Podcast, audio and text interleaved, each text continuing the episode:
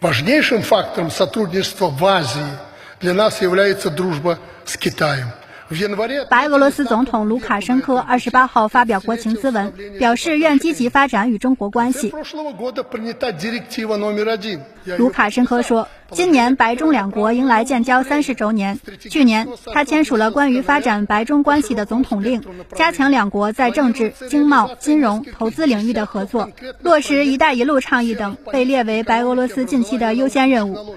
卢卡申科指出，中国已经成为白俄罗斯最重要的贸易伙伴之一。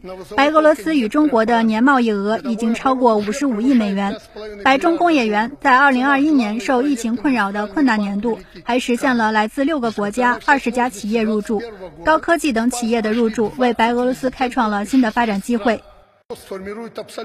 新华社记者鲁金博，明斯克报道。